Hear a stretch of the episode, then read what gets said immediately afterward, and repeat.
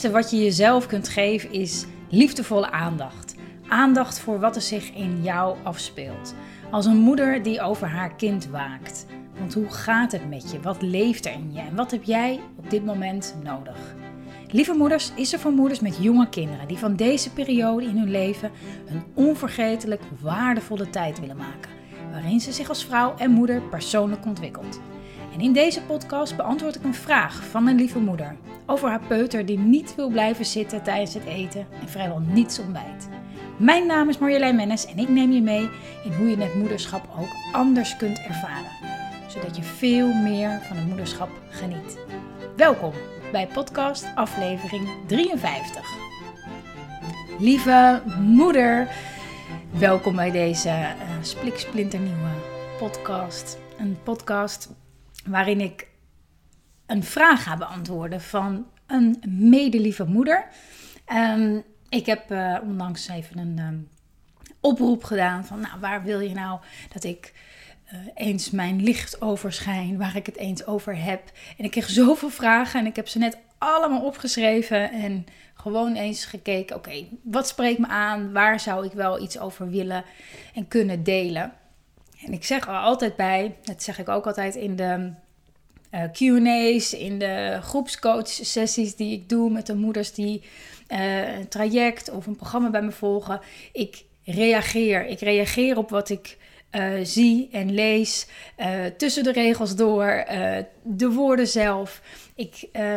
Ik geloof niet dat een ander het antwoord kan hebben. Ik geloof niet dat ik het antwoord op jouw vraag kan hebben. Maar ik geloof er wel in dat door vragen te stellen of door eens mijn idee erover te delen, dat het bij jou iets in beweging kan brengen. Waardoor je probleem, je worsteling, de manier waarop je kijkt naar je kind, naar jezelf, kan veranderen. Dat anders kan worden, waardoor er ineens heel veel meer mogelijkheden zijn. Of misschien wel opluchting of wat dan ook. Dus dat is het idee van deze podcast. Dat je daar iets uithaalt wat voor jou klopt. En dat weet je altijd zelf het allerbeste. Even een hoesje. Ik zit in mijn eentje, dus ik kan veilig hoesten. Ik kreeg een vraag van een heel lieve moeder. Zij vroeg, mijn kind, mijn peuter, wil niet aan tafel blijven zitten in de ochtend en ontbijt vrijwel niks. Wat kan ik doen? Er zijn meerdere mogelijkheden. Maar het gaat er natuurlijk om hoe jij je voelt bij dit gegeven. Dus je kan kijken, dat doe je natuurlijk al. Wat maakt dat je kindje daar niet graag zit? Duurt het te lang? Is het niet lekker? Zijn ze nog ergens anders mee bezig? Dus het eerste wat je kan doen is kijken, wat is nou eigenlijk de behoefte van mijn peuter? Blijkbaar is dat niet aan tafel zitten en ontbijten. Dat is blijkbaar niet wat mijn peuter op dit moment wil. Dus wat is wel de behoefte? En daarna gaan kijken, wat is mijn behoefte? Wat is mijn behoefte dan? Wat verwacht ik eigenlijk van deze lieve peuter? Dat hij aan tafel zit, zijn bordje opeet en als hij klaar is weer van tafel gaat. Of ik zeg maar wat. Of dat we met z'n allen gezellig aan tafel ontbijten. En dat mijn kindje daar dan bij zit en ook iets eet. Hè, je verwacht dus dat hij of zij, dat had je er niet bij gezegd, maar dat je kind, je peutertje aan tafel blijft zitten en ook eet. En dan bekijk je het eigenlijk alleen maar vanuit jouw behoefte, vanuit jouw gedachten, vanuit wat jij denkt dat ze nu zou moeten, wat belangrijk is. Dus jij hebt daar je idee, je beeld, je overtuigingen bij. En je peuter heeft iets anders, blijkbaar, want anders zou die daar gaan zitten en gaan ontbijten. Dus die heeft gewoon andere behoeftes. En de hele truc is om daarmee in contact te komen, om daarmee je open voor te stellen en te kijken, oké, blijkbaar werkt dit niet. He, je hebt het een paar keer geprobeerd, een paar keer gezegd, kom nou eten en kijk, hier is het. Nou, je hebt natuurlijk, ik kan me zo voorstellen dat je daar al aardig wat in geprobeerd heb. Het lukt niet.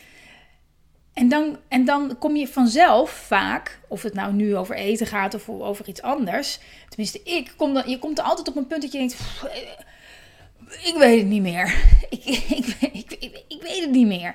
En dat is juist het mooie moment. Ook al voelt dat altijd een beetje akelig. En dat je denkt van, nou, het maakt blijkbaar allemaal niet uit wat ik doe. Want, nee, inderdaad.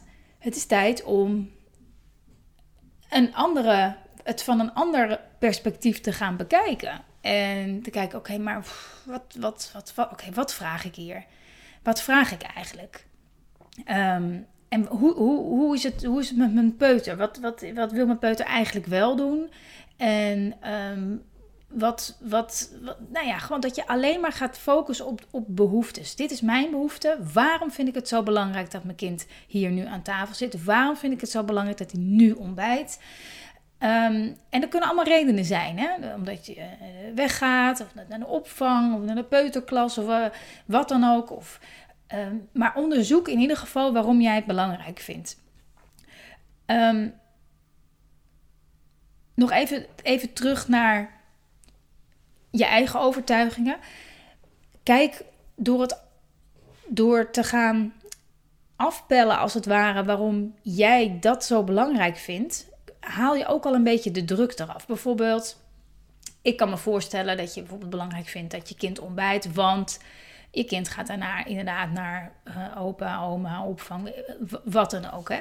En je bent misschien bang, hè, dan komt angst alweer heel gauw om de hoek kijken, dat je kind misschien dan honger heeft of iets dergelijks. Of misschien ben je wel bang dat je kind niet genoeg groeit, omdat je kind niet ontbijt. Of misschien, in ieder geval, ga kijken welke angst eronder zit dat je zo wanhopig, gefrustreerd of boos wordt van het feit dat je kind niet gaat zitten en ontbijten. Welke angst ligt daaronder? Het kan over het eten gaan. Dus ga kijken, is dat reëel? Klopt dat? Wat zou er gebeuren? Oké, stel je voor, hij krijgt inderdaad honger of zij krijgt honger. Wat dan? Waar is mijn kind dan? Kan ik misschien degene bij wie mijn kind straks is, even zeggen, nou, luister, de laatste tijd ontbijt hij eigenlijk helemaal niks. Dus misschien kan je even af en toe checken, even vragen of hij misschien iets wil eten of zoiets. En dan haal je de druk eraf van die ochtenden, ontbijten. En dan geef je iedereen een beetje daarmee lucht. Maar dus dat wat betreft het ontbijten. Zo haal je de kramp eraf als het ware. Maar kijk ook naar het zitten. Ik weet niet of dat een issue is. Hè? We kunnen er natuurlijk niet echt samen overleggen. Dus ik vul het een beetje in. Ook een beetje in gedachten met vragen die ik vaker krijg. Hè? Bijvoorbeeld over het aan tafel zitten. Een kind van 2, 3... rustig. Er zijn kinderen die vinden dat heerlijk, lekker een beetje eten. Het zijn echt van die eters. En dan kinderen, het zijn niet van die eters. Ik heb altijd het idee, hè, mijn oudste zoon ook, die eet ze gewoon om in leven te blijven. Maar die heeft er verder, is helemaal niet een jongste zoon, die houdt wel van een beetje tafelen en een beetje zo. Dus daar is ook verschil in behoeftes van kinderen, hoe ze dat ervaren. Nou, als je heel graag wil dat je kind aan tafel blijft zitten en je kind wil dat niet, dan kan je natuurlijk van alles uitproberen. Je kan in eerste instantie moet je altijd nagaan, waarom wil ik dat? Waarom wil ik dat? Waarom moet het nu? Je kan het willen omdat je denkt, nou, dat vind ik gezellig. En dan als gezin 's ochtends, dan beginnen we de dag gezellig samen. Hartstikke leuk, leuk idee. Maar als het niet werkt, dan het verkrampt, je verkrampt ervan omdat je gefrustreerd raakt dat het niet werkt, is het hele effect van het gezellig ochtends met elkaar ontbijten weg. Dus dan kan je het net zo goed, dan kan je in strijd gaan. Dus ervoor zorgen dat toch koste wat het kost gebeurt, want of je kan je daaraan overgeven. Je kan vertrouwen op het feit dat er hoe dan ook wel weer een moment komt als ze wat ouder zijn of als ze de behoefte aan andere dingen ontdekken tijdens etenstijd, weer wat minder hebben, dat er weer een tijd komt dat dat wel kan. Als je daarop vertrouwt en weet van oké, misschien lukt dat nu niet, maar het komt wel weer. Weet je, nu reed mijn kind rond in huis en neemt het af en toe een hap of niet.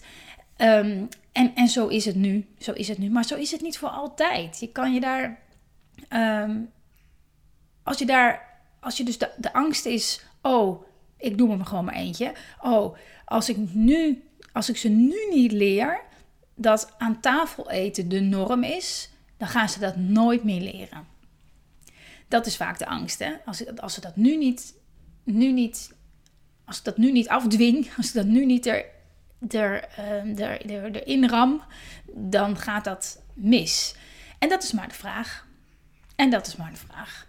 Vaak zijn dat soort angsten totaal ongegrond. En juist door er meer in te ontspannen... door er oké mee te zijn... ook al ben je dat niet... maar in ieder geval de intentie hebt van... oké, ik vind het lastig, ik zou het liefste... gezellig met elkaar aan tafel ontbijten... maar...